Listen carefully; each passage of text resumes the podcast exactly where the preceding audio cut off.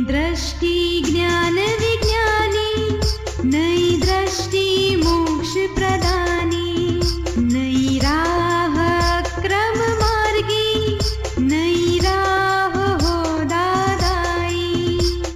नमस्कार, आदाब, सत वणकम, जय श्री कृष्ण, जय स्वामीनारायण, जय सचिदानंद दादा भगवान परिवार आप सभी का स्वागत करता है नई दृष्टि, नई राह प्रोग्राम में।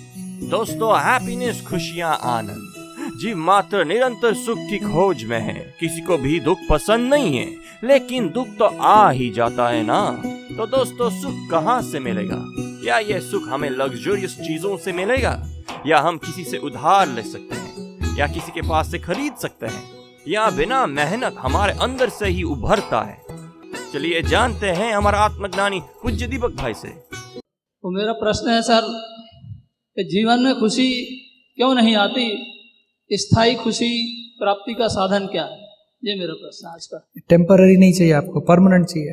यस तो परमानेंट चीज़ अभी आप खुशी किसमें से लेने चाहते हो? पैसे में से खुशी मिलेगी या मान सम्मान से खुशी मिलेगी? कि अच्छी वाइफ है तो खुशी मिलेगी अच्छा घर है तो खुशी मिलेगी अच्छी जॉब है बिज़नेस है तो खुशी मिलेगी। किस चीज़ से आपको खुशी मिलती है या मिली है? जीवन में जो कमियाँ हैं उनको प्राप्ति होने से खुशियाँ प्राप्त होती हैं।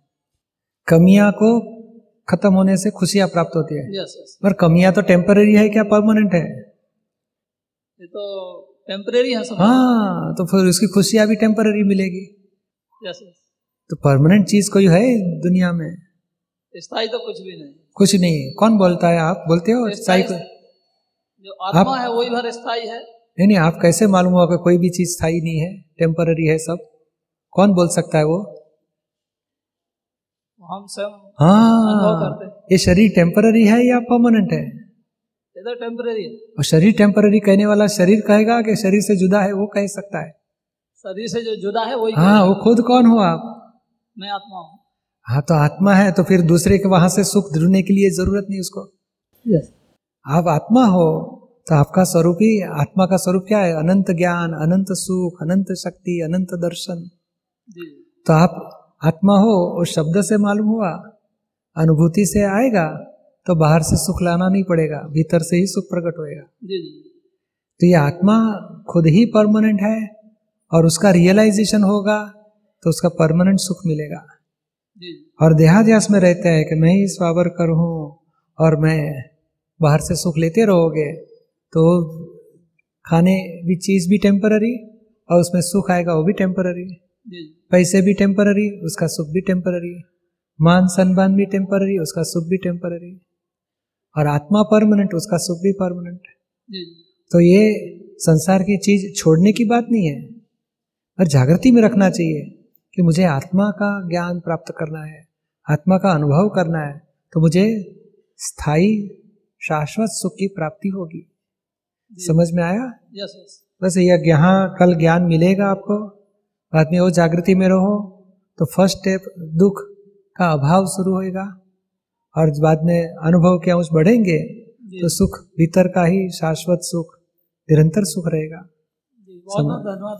जय सचिदानंद जय सचिदानंद आप सुन रहे हैं नई दृष्टि नई राह।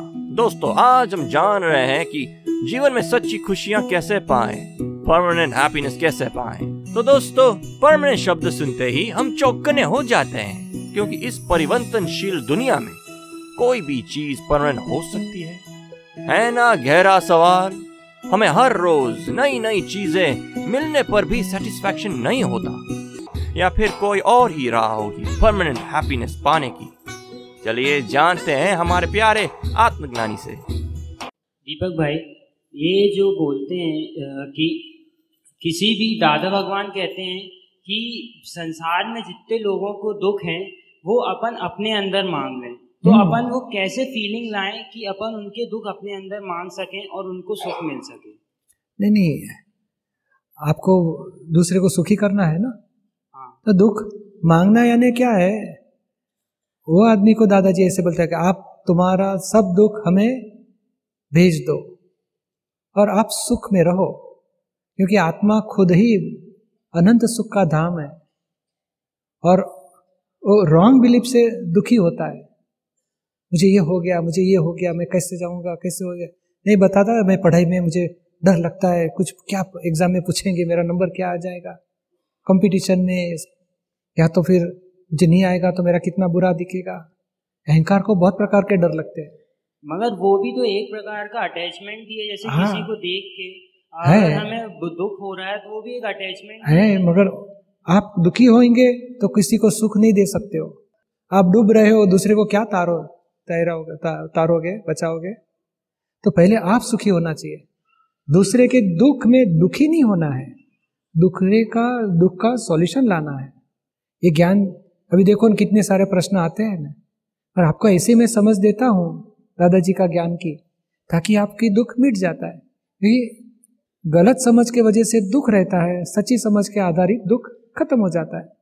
जैसे अंधेरा में कितनी डर लगेगा, कितना भय लगेगा, कितने कन्फ्यूज़न होंगे और उजाला हो गया तो तो सब कन्फ्यूज़न खत्म हो जाएगा। एक ज्ञान यानी प्रकाश। प्रकाश में कन्फ्यूज़न खत्म हो जाते हैं। तो हमें पहले ज्ञान में रहना है और हमें ये भावना करनी है, सबको सच्चा ज्ञान पहुँचे, उसकी गलत समझ छूट जाए तो उसको सुख होएगा ही होएगा। यानी दुख हमें बोलवा के हमें दुखी होने ऐसा नहीं बना, बताना चाहते दादाजी कि आप हमें भेज दो, यानी आप दुख से मुक्त हो जाओ। मेरी, मेरे प्रॉब्लम है, हे दादा भगवान, मैं आपको सौंप दिया, मुझे शक्ति दो। तो मैं मैं सौंप दिया, बोलूँगा तो दुखों से मैं मुक्त होता हूँ और मैं खुद ही आनंद में आ जाऊँगा। क्योंकि रॉन्ग बिलीफ से मैं दुखी हुआ हूँ। रॉन्ग बिलीफ छूट गई तो दुख है ही नहीं। आप सुन रहे हैं नई दृष्टि नई राह। दोस्तों सुख पाने के लिए हर कोई अलग अलग नुस्खे अजमाता है, लेकिन वो सुख टिकता नहीं टेम्पररी है। क्या ऐसा कोई सोर्स है जिससे हमें परमानेंट सुख मिले? चलिए इन सारे सवालों के जवाब पाते हैं हमारे अगले सेगमेंट में। हमेशा हैप्पी कैसे रहे? स्पेशली जब हमारे अनुकूल काम न हो, तब। हमारे अनुसार काम न हो, तब। हमारे अनुसार नहीं हो गया तो हमें समझना चाहिए कि हुआ सुव्यवस्थित। और संजोग एक सिद्धांत समझ लो, कोई भी कार्य करना है तो सब संजोग, काल, क्षेत्र, निमित्त, सब मिलेंगे तो ही कार्य हो जाएगा। हमारा भाव एक एविडेंस है वन ऑफ़ द एविडेंस और बाद में जैसे आपको एयरपोर्ट जाना है, आपका निश्चय स्ट्रांग है तो आपका भाव हो गया। मगर काल, क्षेत्र, संजोग, निमित्त, वो सब मिलेंगे तो ही आप वहाँ पहुँच सकोगे। तो बीच में टाइम फैक्टर है, संजोग के फैक्टर्स है। तो हमारे अनुसार नहीं हुआ तो हम वेट करो। और क्या, कैसे सॉल्यूशन निकल सकता है, सोचो। और संजोग की सेटिंग करो। किसी व्यक्ति के ऊपर आक्षेप मत डालो कि उसके वजह से बिगड़ गया, ये ये ट्रक वाला बीच में आ गया और टैक्सी वाला घुस गया बीच में। किसी को दोष मत दो। और संजोग को देखो और सॉल्यूशन निकालो उसमें से। और संजोग को सेटिंग करो। चलो, ये ये थोड़ा ऐसा होता था तो चलो, इस, ये एविडेंस को, और कुदरत आपको एविडेंस इकट्ठा करके पहुंचाएगी। तो टाइम इधर उधर जाएगा। समझ लो ऑफ़िस जाने का टाइम आपको कॉलेज जाने का टाइम है, नौ बजे निकलते हैं, दस बजे पहुँचना है तो आपको ट्रैफ़िक नड़ता है तो आप साढ़े आठ बजे निकलो, आप सेटिंग करो। और नौ बजे निकलना है, उसमें लेट करते हो, और बाद में एक एक गाड़ी वाले को गालियाँ देते रहे बीच में आता है, साला उल्लू का पट्टा जाता नहीं अरे क्यों चिढ़ाते हो? टाइम बिगाड़ते हो अपना। उसके बदले आधा घंटा पहले निकलो और आराम से पहुंचो। तो ये हम सॉल्यूशन नहीं निकालते और व्यक्तियों को गुनेगार देखते हैं, राग द्वेष करते हैं। समझ में आता है आपको? हाँ एक आप सुन रहे हैं नई दृष्टि नई राह। आज हम बात कर रहे हैं परमानेंट हैप्पीनेस यानी कि शाश्वत सुख की। दोस्तों हम चाहे या ना चाहे ये सुख और दुख का चक्कर जीवन भर चलता ही रहता है। तो ये परमानेंट हैप्पीनेस हमें मिलेगा कहाँ से? हैप्पीनेस इंटरनल है या एक्सटर्नल चलिए जानते हैं अपने आत्मज्ञानी से। जब निश्चय व्यवहार चरणविधि में आत्मा की भजना करते हैं मैं अनंत सुख का धाम हूँ। मैं अनुमान वचन काया की तमाम संगी क्रियाओं से बिल्कुल भिन्न ही हूँ। उस समय इसको अंतर में कैसे अनुभव किया जाए? उस भिन्नता व सुख की अनुभूति कैसे हो, ताकि भजना का वास्तविक आनंद पा सके? मैं अपना एक अनुभव भी सबके साथ बांटना चाहती हूँ। एक्चुअली ये ये हमने पहले, मैं लाज हूँ मैं ऐसी हूँ मैं वैसी हूँ। कितने आटे बिटा ये किए थे। पहले उल्टे आटे लगाए थे। तभी हम आटे उकाल निकाल रहे हैं कि मैं शुद्ध आत्मा हूँ मैं अनंत ज्ञान वाला हूँ मैं तमाम संगी क्रिया से हूँ। मुझे ये हो गया मुझे ये हो गया ये उल्टे आटे से आवरण आए थे। अभी आटे निकाल रहे हैं। जी। तो ये बोलने से अपने आप टूटते जाएँगे। अभी आनंद नहीं दिखाई दिया और असंगता नहीं दिखाई दिए तो बोझा मत रखो क्योंकि बहुत आवरण है उसमें अभी टूट रहे हैं। एग्जैक्ट जब टूट जाएँगे तो अपने आप जुदापन अनुभव बढ़ते जाएगा। यानी बोलने से आवरण कम होते जाते हैं। समझ में आया? जी जी। ये मैं अनंत सुख का धाम हूँ बोलते हैं तो मोह पहले संसारी मोह में घुस जाते थे। ये चाहिए वो चाहिए वो चाहिए वो भी कम होते जाता है। पहले हज़ार आइटम के लिए मोह था अभी दस आइटम के लिए मोह है। तो ये कैसे हो गया? तो मैं शुद्धात्मा हूँ आनंद सुख का धाम ये ज़्यादा ज़्यादा बोलते हैं तो ये मोह कम होते होते हो जाता है। यानी धीरे धीरे जब खत्म हो जाएगा तब हमें अनुभव में आएगा अरे ये तो बहुत आनंद हो गया। पर ये आनंद नहीं दिखता है और दुख का अभाव है अभी। दुख कम हो रहा है वो तो समझ में आता है ना आपको? जी जी। तो फिर आनंद बढ़ रहा है मगर बहुत डेप्थ थी बहुत लॉस था उसमें से अभी लॉस कम हो रहा है। प्रॉफिट बाद में दिखेगा। समझ में आया आपको? जी जी वो ऐसा होता है कि भाई जैसे स्पष्ट दिखाई तो देता है कि भाई पुद्गल बोल रहा है मैं अनंत सुख का धाम हूँ। लेकिन वो अंदर की अनुभूति की इच्छा होती है। तो ये अनुभूति ही बोला जाता है। ठीक। ठीक। यही अनुभूति है कि इसमें निशंक है वही सबसे बड़ी अनुभूति है। नहीं तो ये भाई साहब ने बताया कि मैं भगवान को कैसे हाँ बोला जाएगा क्यों शंका हो जाती है? पर हमें शंका नहीं आती है बहुत बड़ी निशंकता वो सबसे बड़ी अनुभूति है। अनुभव टच हुआ इसके लिए ही हम निशंक हो सके। अनुभूति हम हम जो मान हम अनु, अनुभूति की जो अपेक्षा है वो पूर्ण दशा की अपेक्षा है स्पष्ट वेदन की। वो आज नहीं आएगी मगर हम वही रास्ते पे जा रहे हैं। तो टाइम लगेगा। टाइम लगेगा ठीक। आप सुन रहे हैं नई दृष्टि नई राह। दोस्तों आज हम बातें कर रहे हैं खुशियों की जिसे हर कोई खोजता रहता है। दोस्तों आपने देखा होगा छोटी से छोटी चीटी भी सुख खोजती है। तो ये सुख हमारी ज़िंदगी में आए और कभी जाए ही। नहीं ऐसा हो सकता है? चलिए जानते हैं हमारे अगले सेगमेंट में। दीपक भाई आपको क्या सुख रहता है? हमेशा ये जानना चाहता हूँ। क्या सुख रहता है? जी। और बहुत सुख रहता है। कितना सुख रहता है दीपक भाई? मगर एक बात ज़रूर है सुख के लिए कुछ भी मांगना पड़ता है। कहाँ से मुझे सीख मिलेगा इससे आधार से मिलेगा। वो सुख परवसता है लाचारी है। यानी किसी के पास से मुझे सुख मिलता नहीं है। कोई कितना भी सुख देता है तो मुझे सुख नहीं लगता है। कितना भी अच्छा खाना आया मुझे सुख नहीं लगता है। कितना भी अच्छा फूलहार किया सम्मान किया वो सुख नहीं लगता है। अच्छी रॉल्स रॉयस गाड़ी में बिठा के लेके गए वो सुख नहीं लगता है। तो और आत्मा का आपको क्या मुझे शुद्धात्मा का सुख लगता है। हाँ तो वही पूछ रहा हूँ ये दीपक। दीपक को जो भी मिले उसमें मुझे राग द्वेष नहीं और मुझे आत्मा का आनंद वही सबसे बड़ा सुख लगता है। दीपक भाई वही आत्मा का क्या आनंद मिलता है आपको? हाँ ये मैंने बाहर का सुख लेने का बंद कर दिया तो भीतर का सुख शुरू हो गया।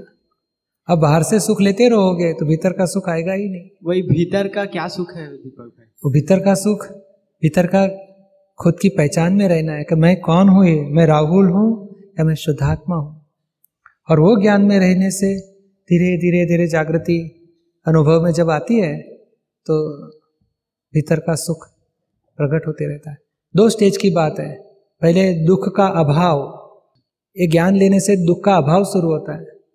बाद में जो लॉस किया है, अहंकार से, क्रोध से, मोह से, मान से, विकारों से, वो सब गलतियाँ खत्म करते गए, बाद में सुख का सद्भाव प्रकट होगा।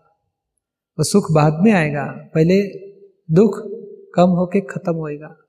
समझ में आया आपको? हाँ। आप सुन रहे हैं नई दृष्टि, नई राह, जो सुल जाता है ज़िंदगी के हर सवाल को। दोस्तों, आज हमने जाना कि दुनिया में जो हम सुख को समझते हैं, वो तो सिर्फ़ दो दुखों के बीच का अंतराल है और ज्ञानी पुरुष से आत्मज्ञान पाने से हम पाते हैं परमानेंट हैप्पीनेस तो दोस्तों परमानेंट हैप्पीनेस पाने के लिए लॉग ऑन करें Hindi dot Dada Bhagwan dot O R G या फिर ईमेल करें Dada on radio at U S dot Dada Bhagwan dot O R G या फिर फ़ोन लगाएँ 1 505 3232 एक्सटेंशन 23 आज के लिए हमें दे इजाज़त। कल फिर मुलाकात होगी। तब तक के लिए जय सचिदानंद है ये ज्ञानी। है ये